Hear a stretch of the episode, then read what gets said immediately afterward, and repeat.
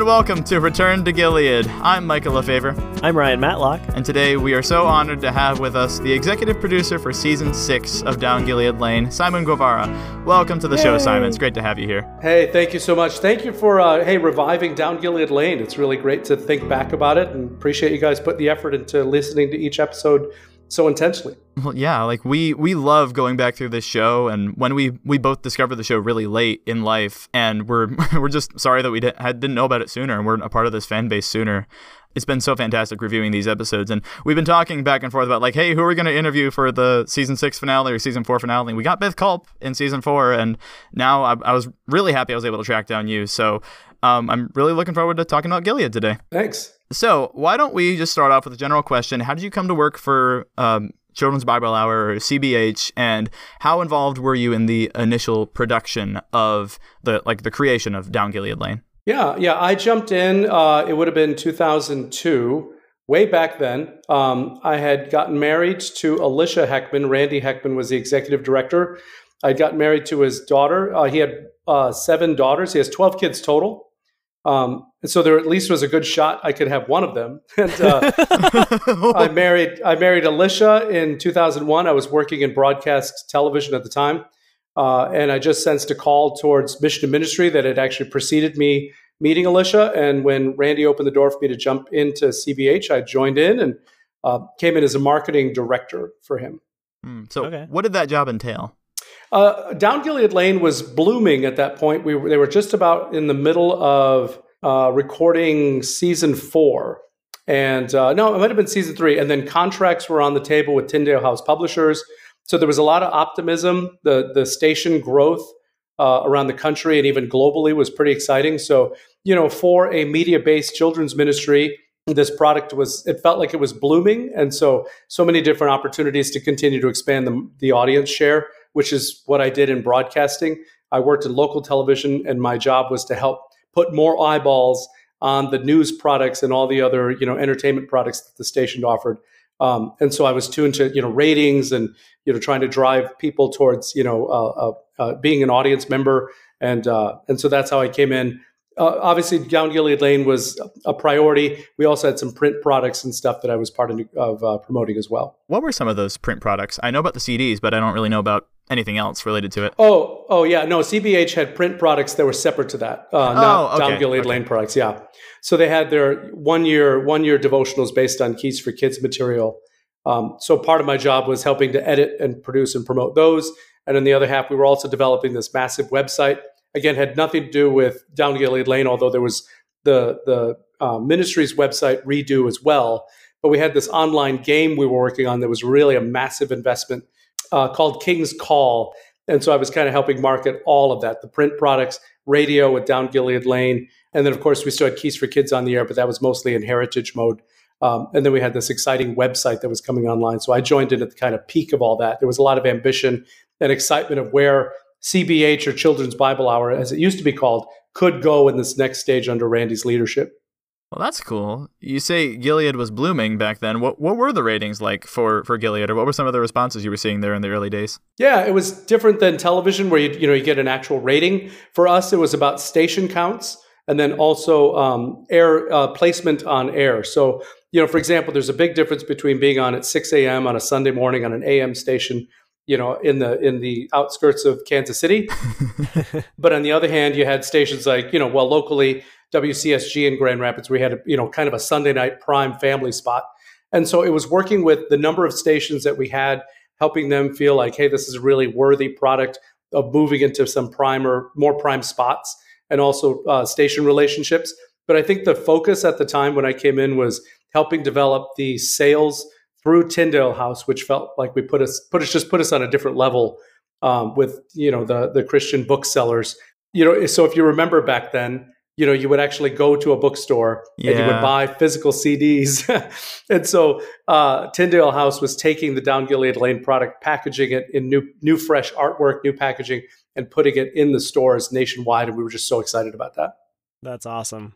How did you use your background in marketing working for CBH as it kind of relates to Down Gilead Lane? Yeah, I, I saw I saw something really valuable in Down Gilead Lane. Just the uniqueness of it. You know, obviously, radio drama is a pretty unique genre of you know sort of entertainment.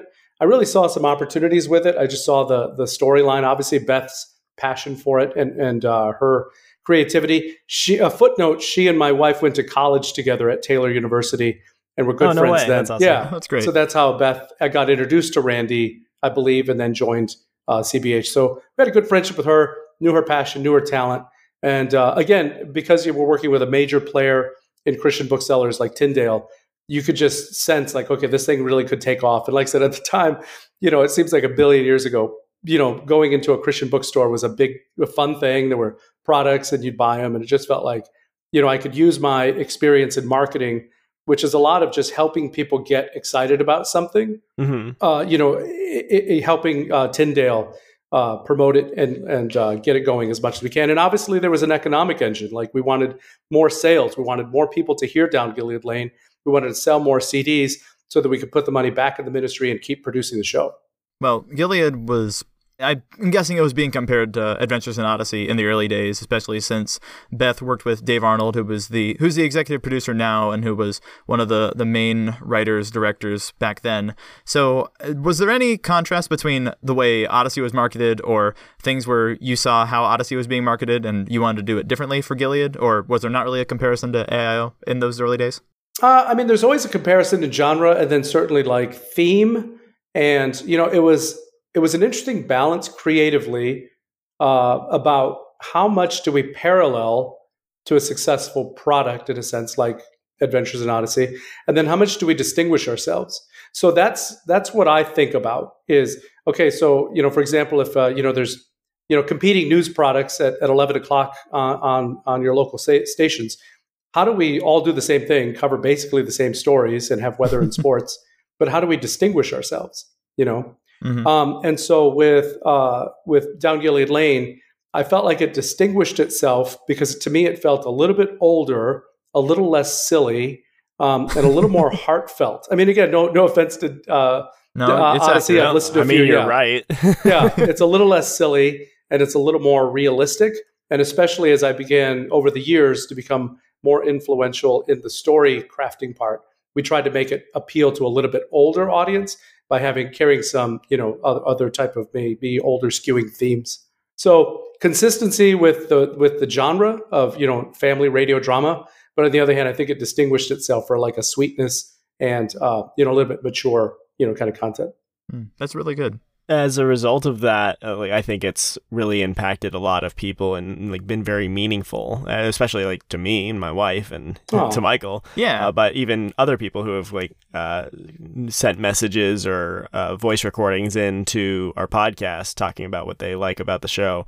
How have you seen Down Gilead Lane impact people's lives? or even your life. Oh yeah, Yeah, no, good question. Uh, so at the time, I wasn't a, I mean, I was a fairly new believer. I came to Christ as an adult. You know, I was working Wow. in television. sure. I came came to Christ on my 30th birthday, which I always, it's a weird time because I'm like, was I a young adult? Not really, but kind of. um, but I mean, that's a whole whole podcast in its own.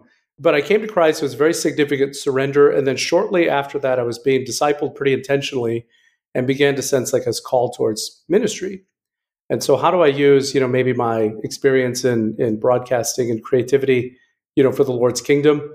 And when I jumped into Children's Bible Hour, and again, part of it was just you know I love my wife, I love her dad. Uh, Randy was so great, and he just you know he made an offer I can't refuse. So I came, I came in, and uh, it was it was just exciting. It was exciting to use the experience and skills and passion I have for like promotion and marketing and broadcasting, and bring it into uh, something that was for Christ. So I would say back then it was just uh, it was very exciting for me just to be you know doing something that was more specifically kingdom focused. And then obviously later, if we jump ahead to like season six, and it's very specifically evangelistic, um, you know, even just to have kids have the opportunity to be, you know, hear the gospel in a way that's transformative.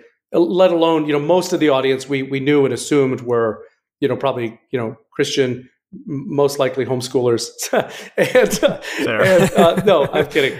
I, I mean, you're not wrong. I, I was homeschooled too. see, there you go. Yeah, no. Uh, so, and uh, you know, edifying them, but at the same time expanding the the reach of it, so that maybe if it caught the ear of a non-believer, they too could hear it. Because okay, look, way back when I was a super kid, like young, I remember having this little tiny radio, and I'd sit in my bed at night when my mom thought was asleep, and I would just scroll the dial very slowly, just listening for anything. And I remember, and I'm I'm from West Michigan, catching this drama, and it was like some mystery. It might have been some ancient, you know, kind of radio mystery drama theater thing, you know, with like the organ in the background.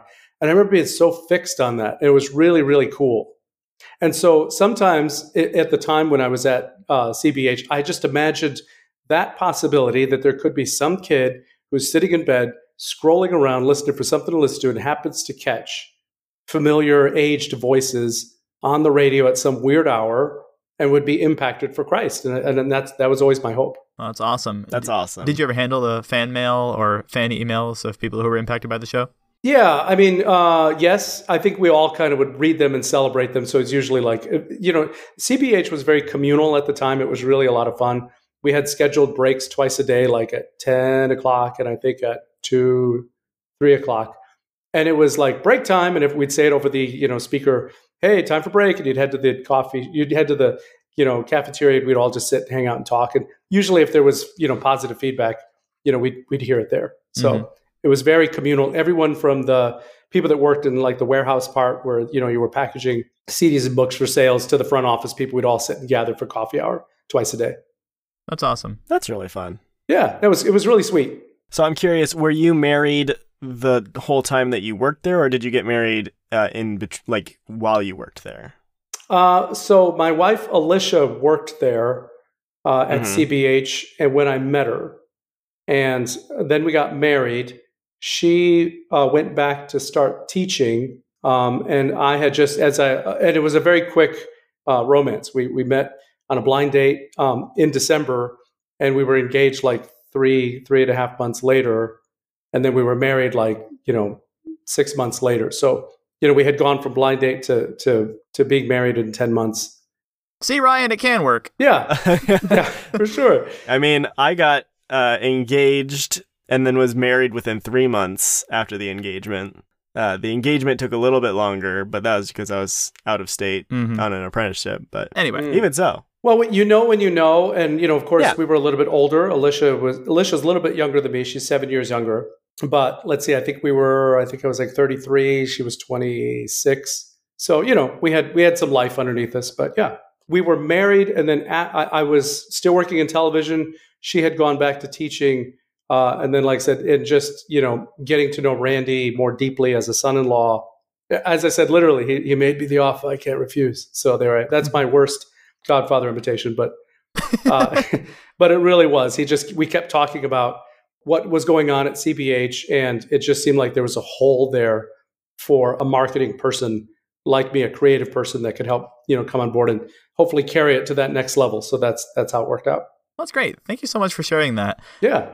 Going back and looking at the credits of the first six seasons of DGL, you're listed as the producer for season five. That's your first big credit. And then after that, you're listed as executive producer for season six. So, how did the producer role come about, and what was that like for season five? So, when I came in to CBH, you, you know, as I was talking about the marketing part of the Keys for Kids books, which are called one year devotionals, there's a lot of those plus making the mailing keys for kids, which was go- that was a book that they'd mail out, you know, uh, every quarter.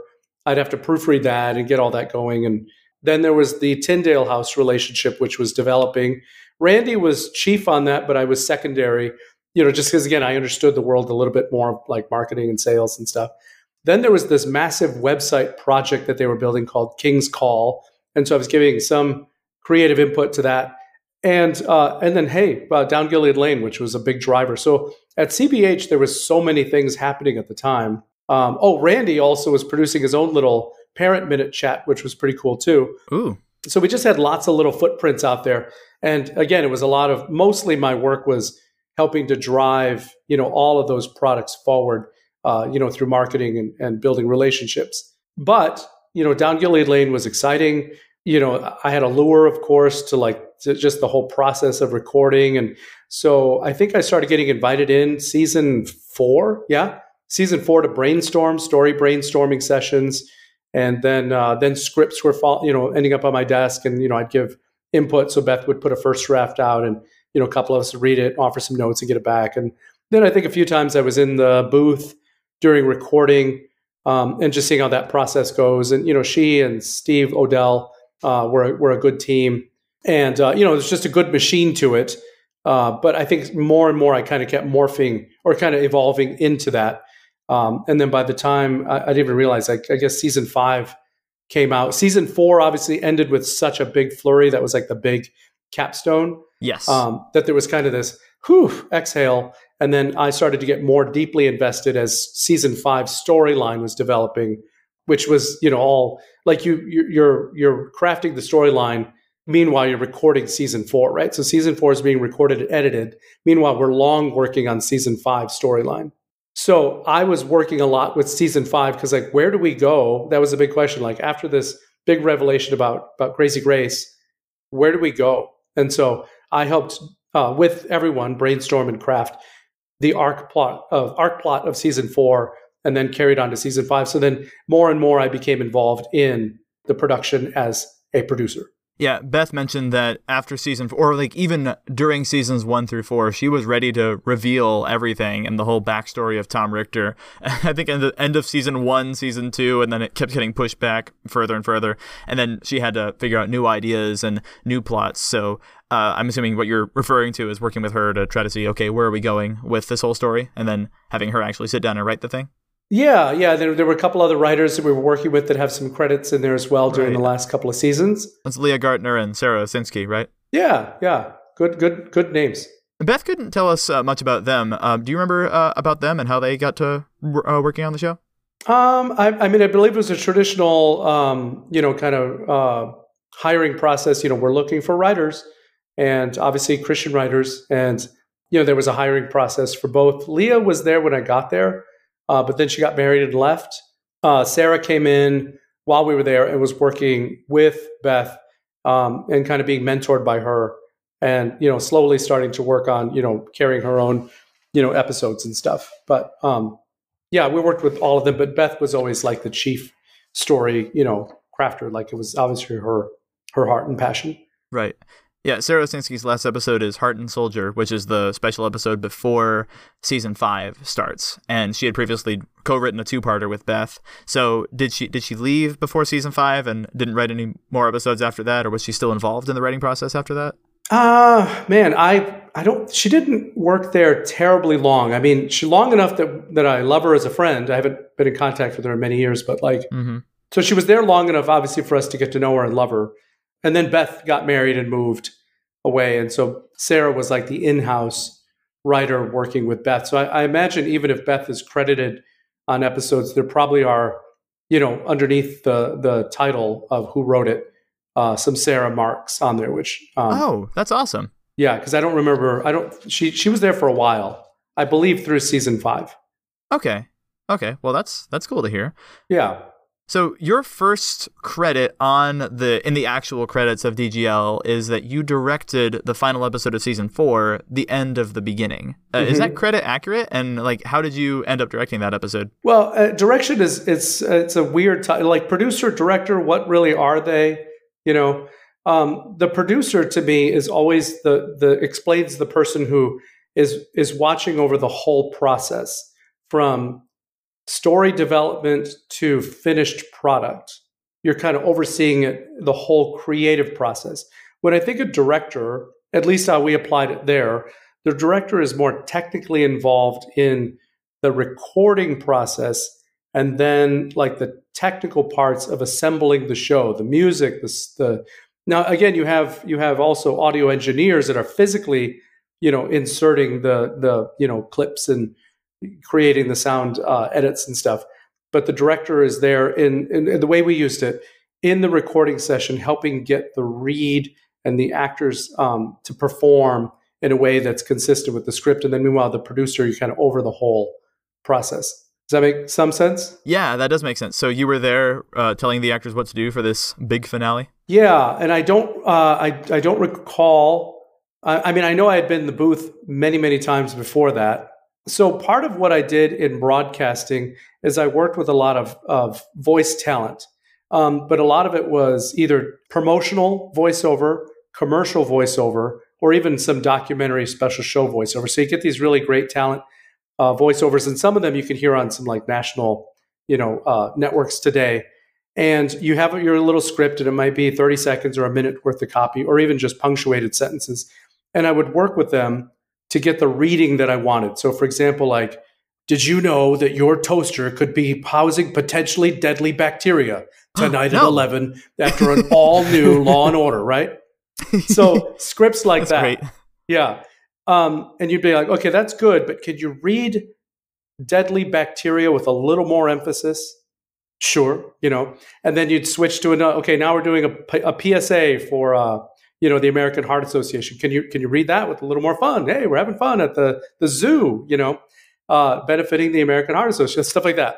So I was accustomed to sitting in a booth and listening to the nuances of someone's speech to communicate emotion and affection and you know direction so that what qualified me i guess to be in the director's booth where you're now on a larger scale with multiple actors going okay hey that was really great but timmy can you add a little more inflection to that sentence? Again let's start over again. And so that's what the director was. We would sit in the booth and they would read the, the script and okay that was really great guys.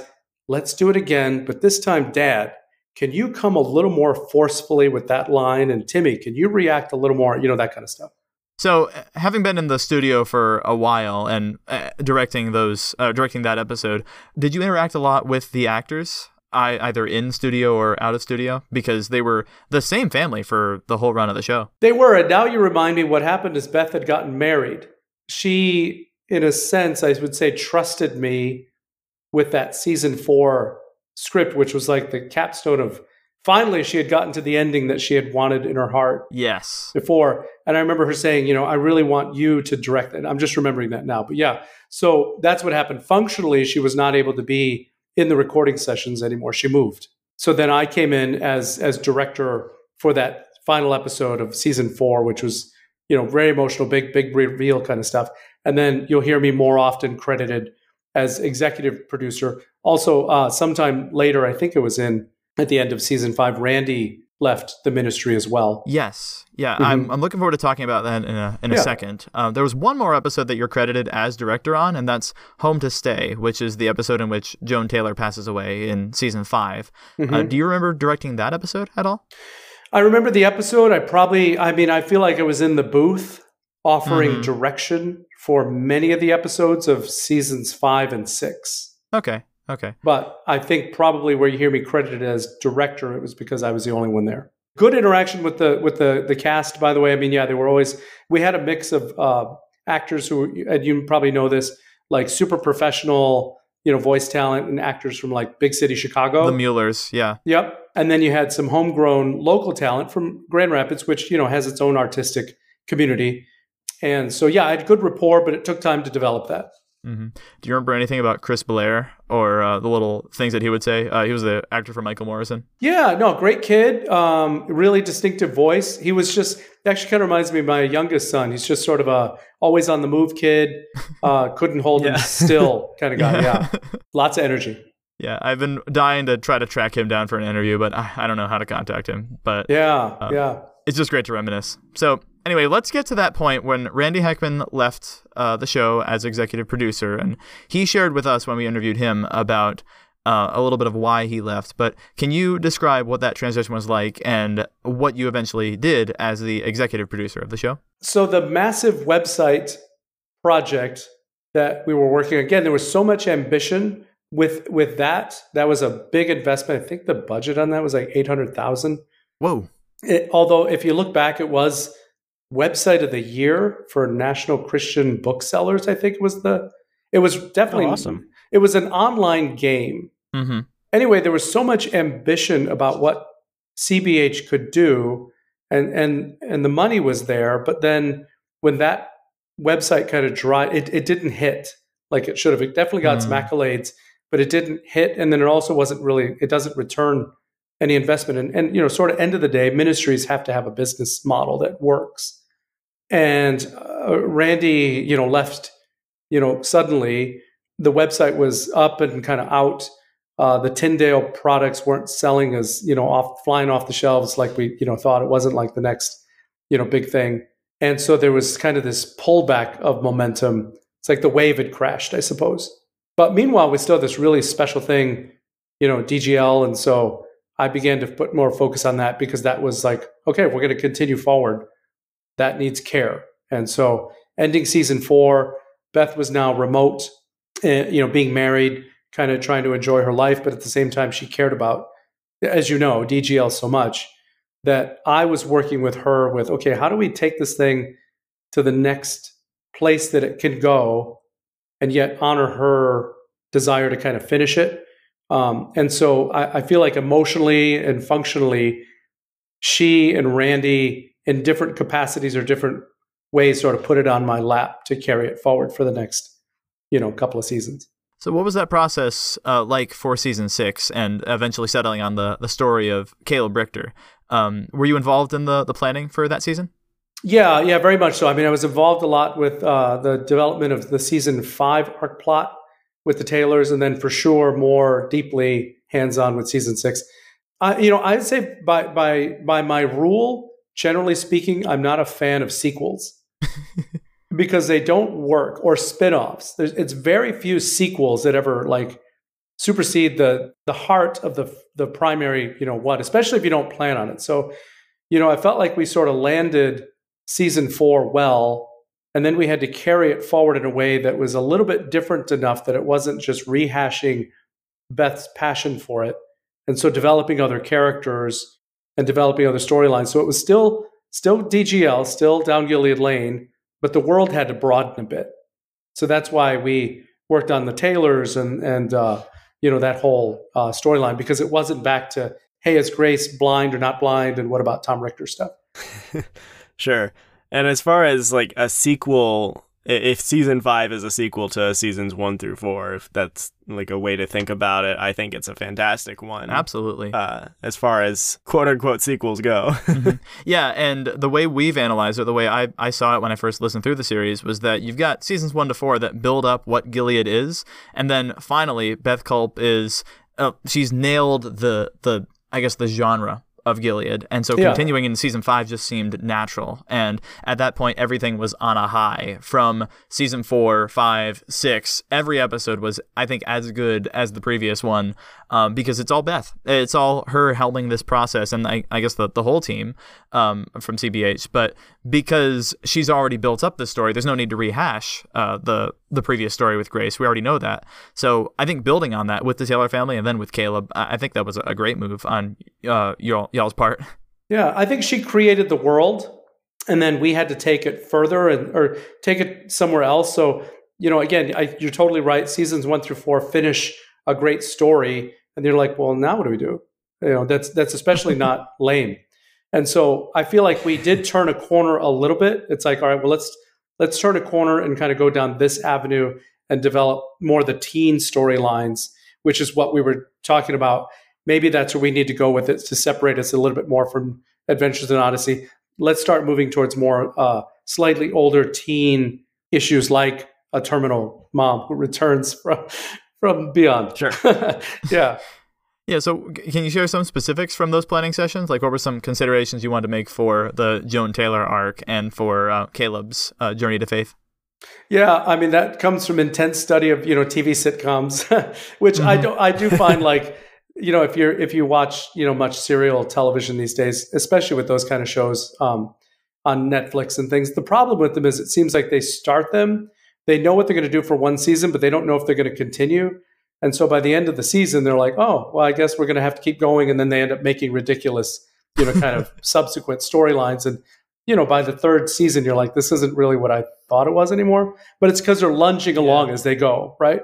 Yeah, they're they're like, okay, we got greenlit for another season. Uh, Yes. time travel? Yes, and that's exactly that's exactly what happened with DGL. It's like, all right, season four, it was a beautiful baby, it's born, but now what? Okay, well now we have to go somewhere else that's you know again going to be consistent with the storyline, but take us in another direction. So it was let's have let's have like a, a where it's a it's a whole story arc curve plot arc that that exists in one season, and then we kind of build up to it slowly. And so that's what the vision was. Because and then I mean also, and maybe I'm lowering my voice because a little behind the scenesy, we didn't know how long this thing was going to keep going.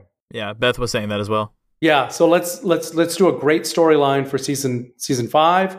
Oh, we're going to continue. Okay, let's do a really great contained storyline for season six. And then honestly, when I finished season six, I, I thought it was done. Yeah, like that those final episodes, and we we have yet to review the final episode of season six, where we just reviewed the penultimate episode, and we've talked a little bit about the final one. But one thing that I I said kind of off recording to Ryan was that the final episode really really is a conclusion to Down Gilead Lane because it's going back through and referencing previous episodes and showing clips from other episodes and tying up all the storylines. So that was that your uh actual like were you treating that as the actual end because i think you could argue with season five like with the whole um, spring ball and stuff that there it could continue past that but then with season six you have a resolute ending to the show yeah season the end of season six i mean i have all the characters basically standing on the curb waving yes you know? yeah. so that that was something we noticed. We were like, oh, Beth picks up season six right where season five left off, and like that's not super common in Gilead, but it's yeah. it was it was pretty fun. Well, it's because I, you know, um, Beth had for sure had needed to depart from the creative control of it, and I, I thought it was right to finish the storyline in a way that closed it, and then as I was I was then departing uh, CBH, I went more specifically into ministry, uh, which I can talk about in a little bit. But um, so kind of landed the plane for sure. Like, okay, this should be the end of it, and now CBH is free to continue doing something else. We had talked about then literally having some other, you know, spin-offs or sequels that were not related to Down Gilead Lane in some way. Right, right.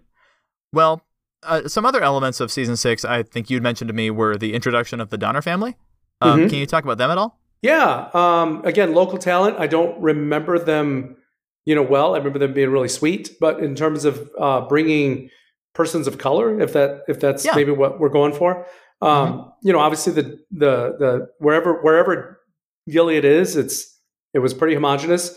That's never been a, a passion of, of Beth. She gen- generally prefers more, you know, diversity. And uh, you know, I on the personal side, I did break a little bit of a barrier with the Heckman family. I'm I'm a Hispanic, and oh, okay. uh, yeah, so um, I I felt like it's it's good to build some diversity into it again to kind of broaden the audience. And uh, but more specifically, we're just like, well, it's high school, it's kids, and you know, especially we're talking sports. Let's have some, let's mix it up a little. We have some different characters in there, and the Donner family to me just brought a texture.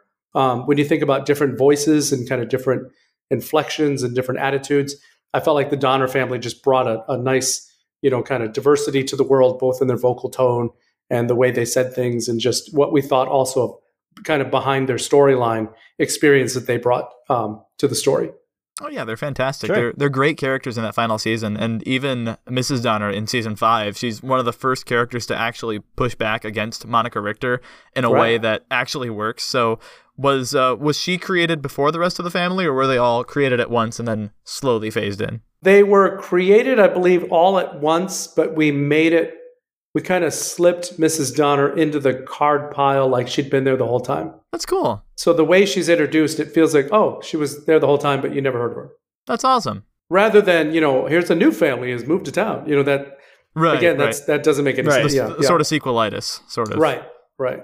Well, anything else as far as like plot or characters go that you wanted to, to share from season six or season five? Yeah, we talked about it a little bit earlier in terms of uh, you know uh, basically the, the general audience for uh, for Down Gilead Lane was Christian radio listeners, and then uh, at the time, you know, uh, obviously online streaming was was kind of new and exciting, and so people were streaming online. CDs were being sold. They weren't. They were never really selling a ton. Uh, there's also probably some vintage cassette versions out there somewhere if you ever get your hands on. Yep, those might be fun to see. Yeah, most of the stories were the lessons assumed hey you're trying to deeper deepen your walk and what i brought to i feel like to the storyline of season six is a uh, an intentional path for discipleship. You know, I, I think you have that, of course, with you know earlier characters coming to Christ, like Maya. Right. Maya, yeah, sorry, I just lost your name. But then Caleb later to me, and especially uh, young person to young person. One of my brother-in-laws, uh, Randy's son, was a teenager at the time, and he had a really great story of sharing his faith with a kid on his team. And so we pulled that kind of inspiration, like you know, actually, teenagers can talk about Jesus with their friends, and it should be natural and normal and in some ways even encouraging of a, of a decision to follow Christ. You know, it's not always bringing the kid to youth group and letting the youth pastor.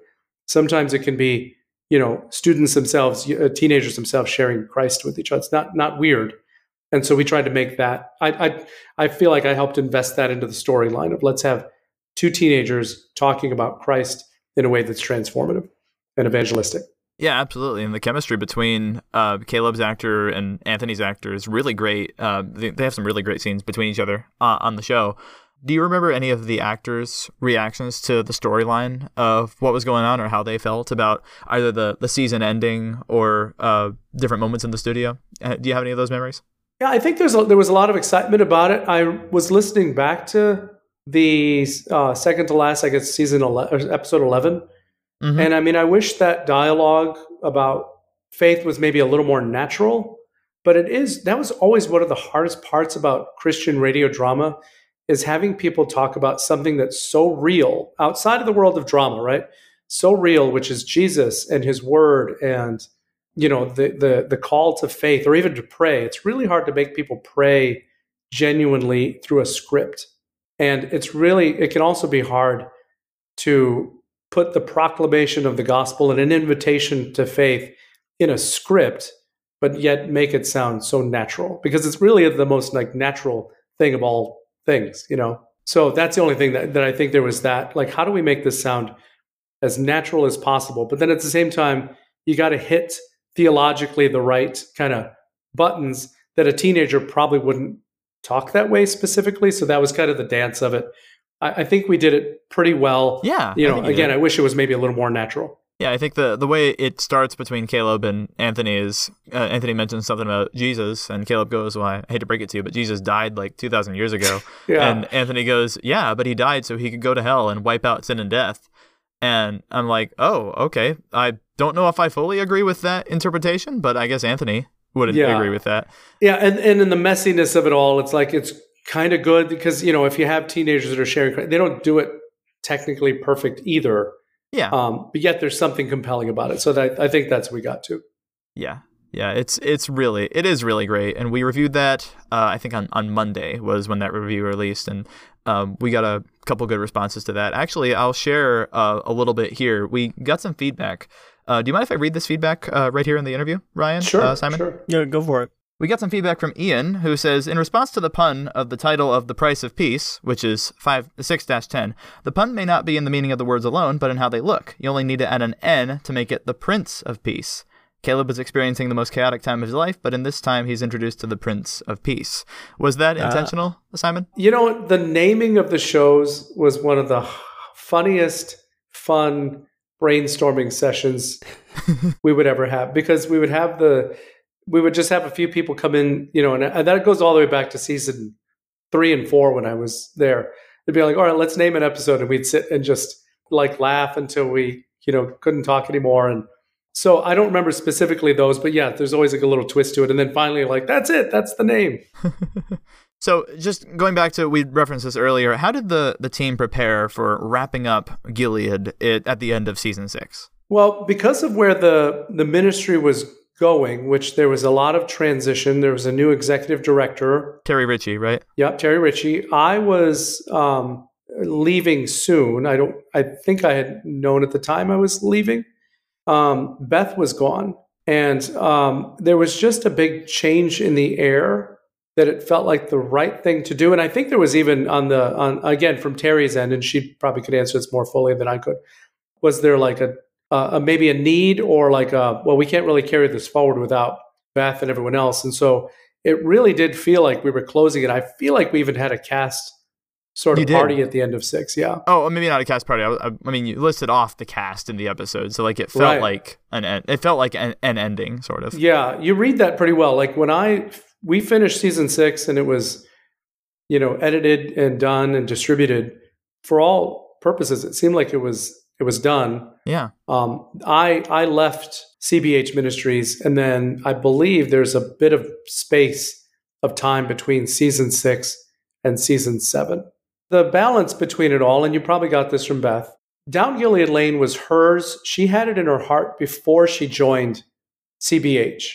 And then CBH had been developing a, a story for a radio drama series and had gone through different versions of like what it could be.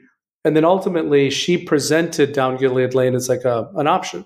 And with some tweaking, you know, making the data judge, which was Randy's previous career. And, you know, originally I think they were like, let's have him as family of 12. And it's like, well, no, it's not the Randy show.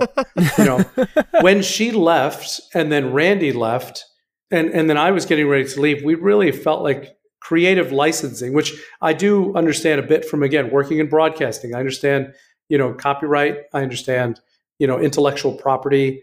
And I understand the nature of like an artist creating things. So that's the tension is that Down Gilead Lane, the world belongs to Beth, but at the same time, the production of it, radio drama belonged to CBH Ministries. And so there was a tension there. And, and it felt like the best way to resolve the tension was to end it. And so, I mean, you, you might say, I think you could say, I sort of helped force land the plane because it seemed like this has to be over in order for her to continue to have intellectual property over that story, that world, which is so personal to her, and then allows CBH to go on and do something else, perhaps completely unrelated.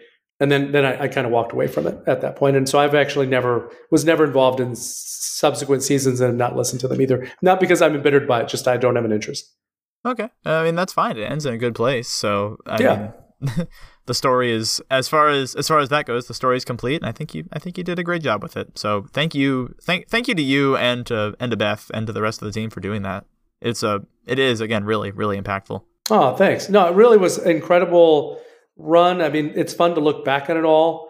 You know, we didn't get to the, and maybe one day if you want to call me back for the best Christmas on record, which was an amazing experience of putting uh, a, an episode, a standalone episode of Down Gilead Lane, a one hour special Oh. on secular stations around the country. That was exciting. Well, we do have some more time here. Do you want to talk about the best Christmas on record? Yeah, yeah, that's uh, one for sure that doesn't need to be buried too deep into the archives. So, Best Christmas on Record was a standalone special episode of Down Gilead Lane Yeah. that was intended to air on stations uh, outside of the general distribution. So we worked on. Uh, I had this idea, I think, back in the early summer. I don't remember what year it was. Might have been 03, of producing a one-hour radio drama and just and helping try to get it distributed to public or secular radio stations around the country that needed airtime because you know Christmas Day, and we actually got quite a bit of hit. We had to go almost you know one one by one calling different stations over and over again to try to get them to listen to the sample. And when they did, we ended up on some really great stations in, in New York City and LA and some other big markets in some pretty good time slots, like five in the afternoon or you know four o'clock in the afternoon dinner hour. Um, and it was it was marketed as this you know kind of Christmas you know family special. Um, we we had to pull back a little bit on the you know kind of Christian emphasis of it, but at the same time keep a heart of you know what Christmas is all about. Um, and that was really really exciting. We we ended up getting it cleared on some really really great stations as well as um, you know some of the regular stations that carried down Gilead Lane broadcasted as well. But that was a lot of fun. That was really exciting. That's great. I don't think we know. We reviewed that episode a little while ago. I don't. I don't know if we realized that the Christian emphasis wasn't as uh, pronounced there, uh, because you know it's the Morrisons, and we're used to their integrity and their uh, th- their Christianity just being so pervasive in their lives. So, like for us who know Gilead, it's easy for us to say, yeah, they're acting this way toward the Richters because they're Christians. Yeah, you know, again, I, I didn't grow up a Christian, so I grew up watching you know a fair amount of TV, and I remember just you know those fun standalone like suddenly like you know Happy Days has a one hour Christmas special, right? So I was kind of building off of those things Sure. of like, what about a special you know down Gilead Lane Christmas special that could air you know almost anywhere? And so that was a lot of fun. That's awesome. That's great. That's Thank you for sharing about that. Yeah. I'm curious, what do you think of the stories in Down Gilead Lane now that you're like a parent of teens? Like, do you listen to Down Gilead Lane in your household? Yeah, it's kind of weird because now my my kids we have five, and uh, they're weirdly parallel to what the Morrisons were when I was working on DGL and my wife was in the ministry. We didn't have any kids, um, so now our oldest is is about to turn eighteen, um, and he's a runner and he's a very focused student. Um, Oh, kind wow. of kind of reminds me like Brooke, and then our second son That's crazy. Milo is like you know uh, personality and uh, yeah, it's kind of interesting. Um, and then our youngest, our fifth born Harvey, is kind of like a Timmy. He's forever kind of young, and so um, it's a little bit weird. But they off and on have enjoyed DGL over the years, especially when we used to do long car rides. And then recently, we were driving. We now uh, live in Chicago area. We were driving to Grand Rapids, and I said, you know, well, let's just put on. I downloaded season six, which I have not listened to in a thousand years. and we started listening to the first couple episodes, and you know, of course, they can't help but comment on like, oh, who's that person, or that's Aunt Lori, or that's you know now Uncle Nathan, who's Timmy is is a grown man. They're like, I can't believe that's Timmy, you know that that he's so. But once they settled in from that, they really enjoyed the storyline, and I think we've only gotten through episode five of season six. Um, but they were like, "Well, it's pretty. I like where it's going." And then, of course, my second son, who's into theater now, he's always gives me lots of helpful critiques about what he would have done or not done. But You're like, this is almost 20 years ago. Give me Yeah. a break. but it's fun to have them engage, and I'm surprised at how much how much it carries over today. Like it still feels fresh, which is cool. Oh yeah. hmm and then I get some swells of emotion in particular scenes. Just like I remember crafting that scene, or I remember, you know, especially like the emotional ones. I, I remember Lori, you know, Brooke, really moving us all emotionally because she's so talented, Yeah. And, and the tears would be real, and it's like, wow, this is so amazing. So I, I definitely like reflecting on some of those, and then the odd jokes, and then I think I make a couple of audio appearances in there somewhere as an announcer, a football announcer, or something like that. Oh, cool. I'll have to be looking for that now that I know what you sound like. Yeah. Um, one of those scenes uh, I'm, I'm guessing that you're referring to with Brooke is going back to the one you directed where she's uh, upset at the whole story of Tom Richter and Yeah. her, her father's trying to console her. Can you share a little bit about the emotions behind that and like how how you see that relating to the overall message of Gilead? Yeah, um, I mean, I wish I remembered more specifically that scene because it's just I haven't listened to those episodes in so long. That's okay. Um, you know, you would think I just have them streaming on twenty four seven in my, my world. You know, you produced them. You don't you usually don't listen to stuff you produce after you produce it. it's it's a weird. Well, Yeah. you know, it's a weird thing because okay, you have the printed script and you can feel the heart of that, and then you have the talent there, the actors, and you're, you know, okay, settle in. We we go over it once, kind of in a cold read, and then all right, let's do it again. You're trying to amp up the emotion a little bit more. And then you get that special delivery where it's like, all right, here it is. You can feel it all kind of peeking out. And the and the dad, of course, is such a you know a wonderful actor to play against. Uh, uh, Lori was so great, and you get that genuine emotional. And it's like, okay, get to the last you know syllab- uh, syllable on the last line of the page, and there's that quiet in the studio, and you go, hey guys, that was really great. Can we do it again? Yeah, Rodney Tesla, who was our, uh, who was like he was on the podcast after season three, uh, for us. He he would share a little bit of that. Uh, he, he became really emotional in some scenes, and then they would say, uh, "Rodney, are, are are you okay?" He's like, "I'm fine. I was just acting." Yeah, and the actors would always, especially the younger ones, would always say the same thing, like, "Why?" Like, well, because we might get something a little different. That probably will be the one. But while we're, let's just do it one more time, you know, because you never know if there was Yeah. a mic hiccup or something, you know. So yeah, it was it, that was always fun. Yep. I remember Chris Blair's inside, uh, like the inside joke with him uh, from other behind the scenes I've heard was him saying "Dos tacos." Did we get it done in two takes? I don't know if you remember that at all. Yeah, I do, I do, yeah. yeah, That's they great. came up with their own little lang- language in the stu- in the booth um, to communicate. You know, because we would be like, let's say, okay, so they record, we get the moment.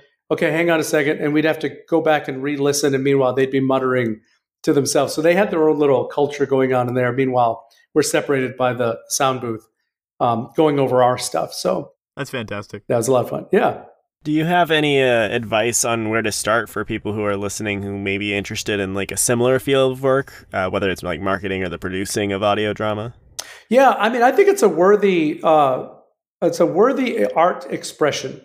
It's not done much uh, anymore, but I really feel like it's a worthy artistic expression because it allows the the listener to paint in their own minds what the characters look like and what the world looks like.